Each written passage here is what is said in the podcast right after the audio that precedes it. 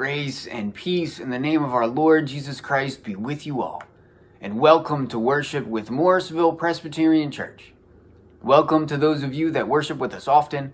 Welcome to those of you that have not worshiped with us in a while. Welcome to those of you that are worshiping for the first time with us today. It is a joy to be able to worship with all of you. Today, we finish our sermon series on the resurrected Christ. For the past couple of weeks, we have borne witness to the ways that God has shown up in new and unexpected ways. We saw how Jesus showed up to the disciples in the upper room, saying, Peace be with you in a time of fear. We saw when Jesus appeared to Mary Magdalene by the tomb, calling her by name. We saw Jesus appear on the road to, with the disciples on the road to Emmaus, opening their minds and hearts to the good news of God and the world. And we saw last week how God calls people like Ananias and Saul to live in a world filled with God's love instead of division. And so today we continue that journey and see where God is showing up in new and unexpected ways, where the risen Christ is calling us next. Let us worship God together.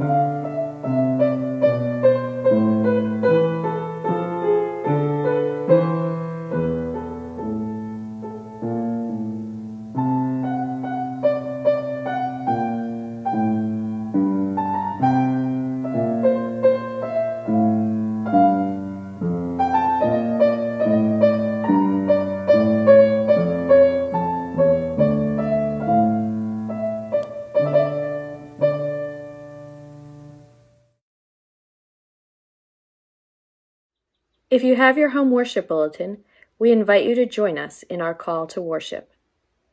They thought the story was finished. They thought the hope had ended. But the story has just begun. The hope is newly born. They thought the tomb was sealed. They brought items to anoint him. But the tomb is empty, and he is not there. For Jesus is risen. He is risen indeed. This is the gospel of the resurrected Christ. Let us worship God together. My friends, the proof of God's amazing love is this. While we were sinners, Christ died for us. And because we have faith in him, we can approach the throne of grace with confidence. So let us join our voices together in our prayer of confession as it's found in your home worship bulletin. Let us pray. Like the disciples who came to your tomb as the first day of the week was dawning and found the tomb empty, we have such good news to tell. For you, Lord, have cast off your grave clothes and shattered the powers of sin and death. But we have heard this news before. How often have we let your words fall silent? How often have we returned to daily routines as if Easter changes nothing? How often have our actions belied the power of the resurrection to transform our world? Risen Lord, forgive us for our half hearted witness. Free us from the bindings of fear or indifference, disappointment or disenchantment. Fill us with the light of resurrection and send us into the world to proclaim in word and deed that we have seen the Lord.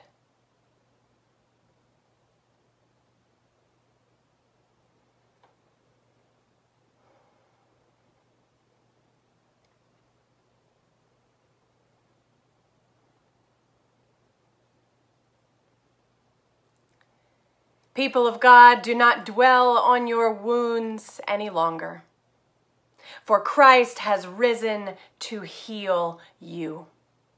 Christ has risen to forgive you. Christ has risen to change us all and to bind us together as the people of God.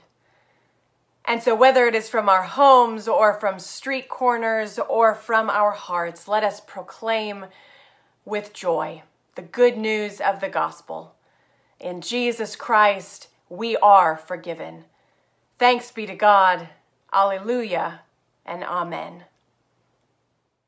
Hey, everybody, it's Pastor Alex here, and I am at our prayer wall. I am really excited by all the colors that I see behind me and the prayers that people have attached to our prayer wall, and I need some help from my young friends.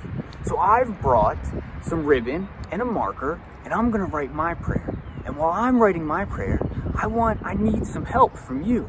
Maybe you can close your eyes and maybe hold your hands and think of a prayer that you would like to ask God. A prayer for maybe your siblings or your family members while I'm writing my prayer.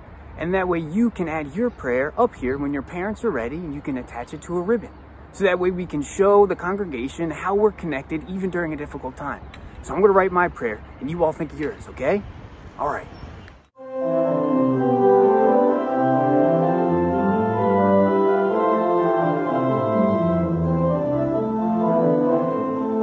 Thanks, everybody. And now, let's pray together. Please repeat after me. God, we pray that you hear our prayers and help us to feel connected to you and to one another. We pray, Amen. As we prepare our hearts to hear God's word, let us pray. Spirit of the living God, fall afresh on us. Spirit of the living God, fall afresh on us. Melt us, mold us, fill us, and use us.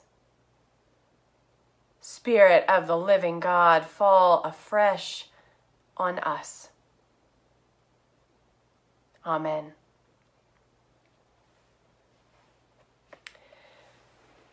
Friends, our gospel reading this morning comes from the gospel according to Mark, chapter 16, verses 1 through 8. Listen now for the word of God. When the Sabbath was over, Mary Magdalene and Mary, the mother of James and Salome, bought spices.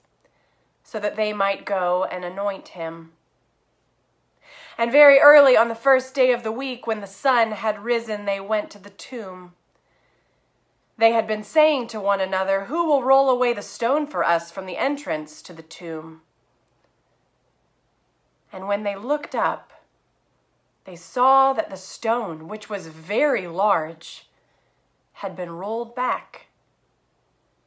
And as they entered the tomb, they saw a young man dressed in a white robe sitting on the right side, and they were alarmed. But he said to them, Do not be alarmed. You are looking for Jesus of Nazareth who was crucified.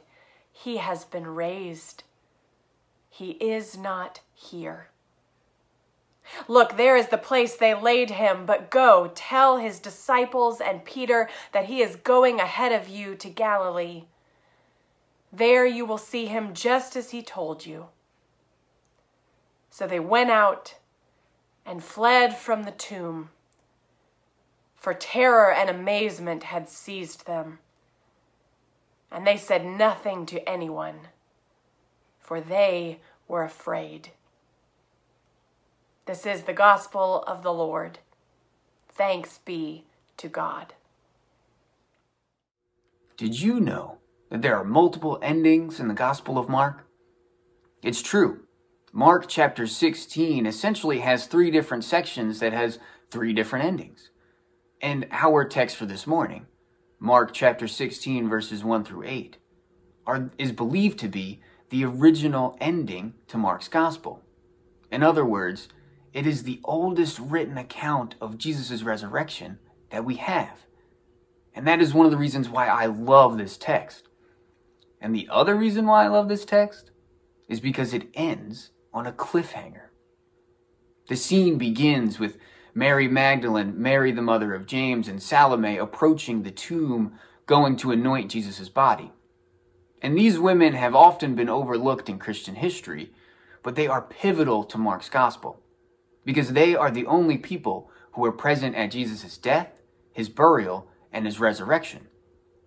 And as they are approaching Jesus' tomb to anoint Jesus' body, they realize that Jesus is not there, but instead a messenger is there in blinding white clothing, telling them that Jesus is not dead, but is instead alive, and that he is in Galilee, and that these women have to go tell the other disciples to go on ahead to Galilee so that they can meet Jesus and continue God's kingdom work. But they don't do it. The scene ends with them being frozen in fear and not saying anyone anything to anyone. The text ends just like that. And so too does the ending of Mark's original gospel. They said nothing to anyone, for they were afraid as we hear about these followers of Christ seized by fear on Easter morning, we can empathize. We too live in this time of flux where fear is overwhelmingly powerful. Some of us are afraid to go outside. We worry about the economy, the sources of our life. We worry that the world has been upended. Fear takes hold. We don't know what the future will hold. And yet now we stand on the edge of a new season, unsure what will take place.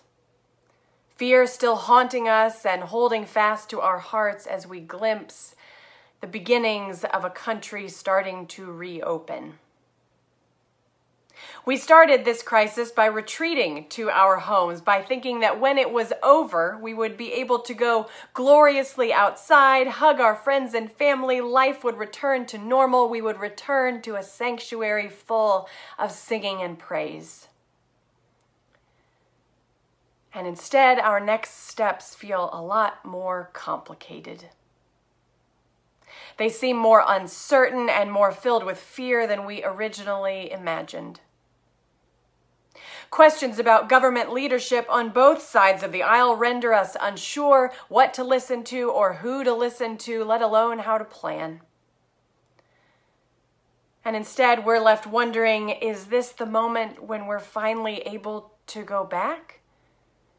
To our jobs, our sanctuary, our normal lives, where the world will the world be right back to normal? Will it be weeks? Will it be months in a time like this? We're so unsure what to do next. As we look to our scripture passage for guidance on what to do next, we find an unexpected answer. And that shouldn't be too surprising since all throughout this journey with the resurrected Christ, we have seen how God shows up in mysterious and unexpected ways. There is a lot of debate about Mark's gospel, and especially his ending and his original ending, that is our scripture passage for this morning.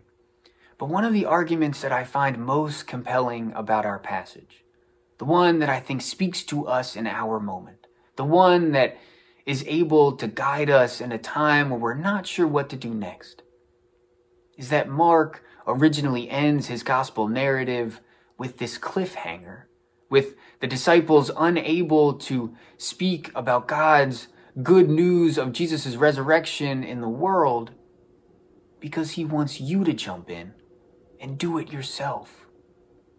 Think about it. Jesus in the Gospels has been a conduit for God's love that breaks into the world that desperately needs it. He has tended to the sick. He has been compassionate to those who are on the outskirts of society. He has started a movement that is in- infectious in its love. And all the while, the people that are close to him, his disciples, have learned and have been given the tools to be able to do Jesus and God's mission themselves. They have sat with people in their pain. They have shared words of hope when people desperately needed it. They have started and continued the movement that is infectious through acts of love and kindness. And what better way to end this story of God and God's people doing God's will in the world than with a cliffhanger that brings you into the story too? Our passage for this morning is like a relay race of discipleship. We have watched the disciples run their leg of the race. In verse 8 in our passage today, this cliffhanger serves as the divine hand that passes the baton from the disciples to us. As the scene ends, we are pulled into the story. Will you go to Galilee? Will you continue the race? Will you spread the word of God's love in this world through word and deed. My friends, we need people today who are willing to go to Galilee, who are willing to take the baton from the disciples and respond in faith. Or more accurately, we need people who are willing to keep doing it. And that might mean that we are not able to be together for a while. And that is okay. That is okay because even though our church building is closed, the church, my friends, the church is so very open. We have witnessed the church be open every single day that we have been apart. We have seen the church stay open through your phone calls, your birthday cards, your parade celebrations for one another, the way you have stayed connected in a time of isolation. We have seen the church stay open through your incessant prayers for folks' recovery, for your in your comfort of those who are grieving in your work in healthcare services or in the way that you have supported those who are working on behalf of so many right now. We have seen the church stay open through your support of Ivan's Outreach Center, through the Food Center and the Morrisville School District, and countless others. Your unwavering dedication to our community has kept our church so open. We have seen the church stay open through the ways you have faithfully filled and lived each day, facing your fears, focusing on the safety of the community, forgiving yourself and others during a really difficult time. Every time, every time we have done one of these acts that comes from the center of a burning heart, we bear witness, my friends, to the resurrected Christ in our midst, calling us to be his disciples in the world even though our building is closed. The church, my friends, is very much open. We are facing a time of uncertainty as our country argues over how to reopen. And there will be more times in the future where we will be unsure about the road ahead. But it is in these times that we trust in the divine hand of God that has been guiding our actions all along. So let us take up the baton from the disciples and go ahead to Galilee. Let us rise to the challenge of our time and keep doing these actions of love and continue to do God's mission in the world that we have been doing these past couple of months.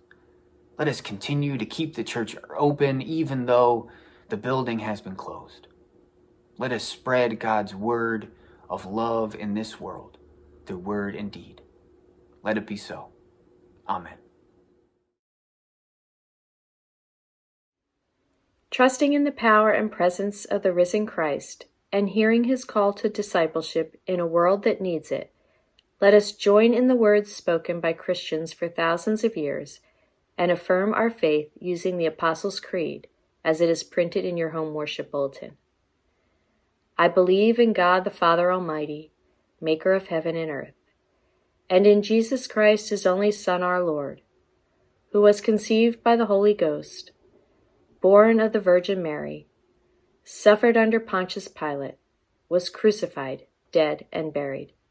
He descended into hell. The third day he rose again from the dead. He ascended into heaven, and sitteth on the right hand of God the Father Almighty. From thence he shall come to judge the quick and the dead. I believe in the Holy Ghost, the Holy Catholic Church, the communion of saints, the forgiveness of sins, the resurrection of the body, and the life everlasting. Amen. In this Easter season, we are reminded just how Jesus shows up to us in new and unexpected ways.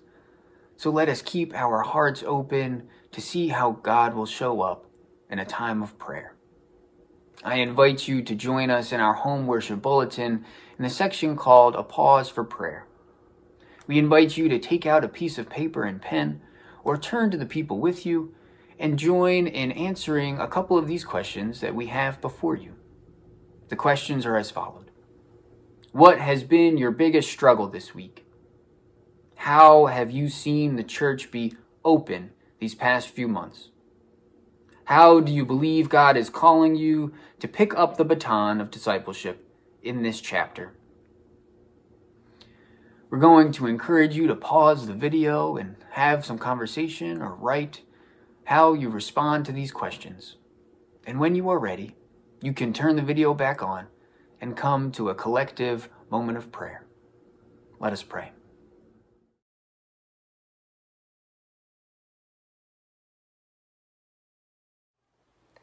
My friends, some of the content of our prayer today has been adapted from the Reverend Nadia Bolz Weber.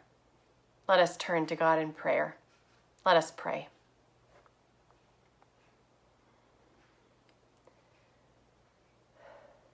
Holy God, in these days that seem long and in these weeks that seem even longer, we come to you wondering when this season will end.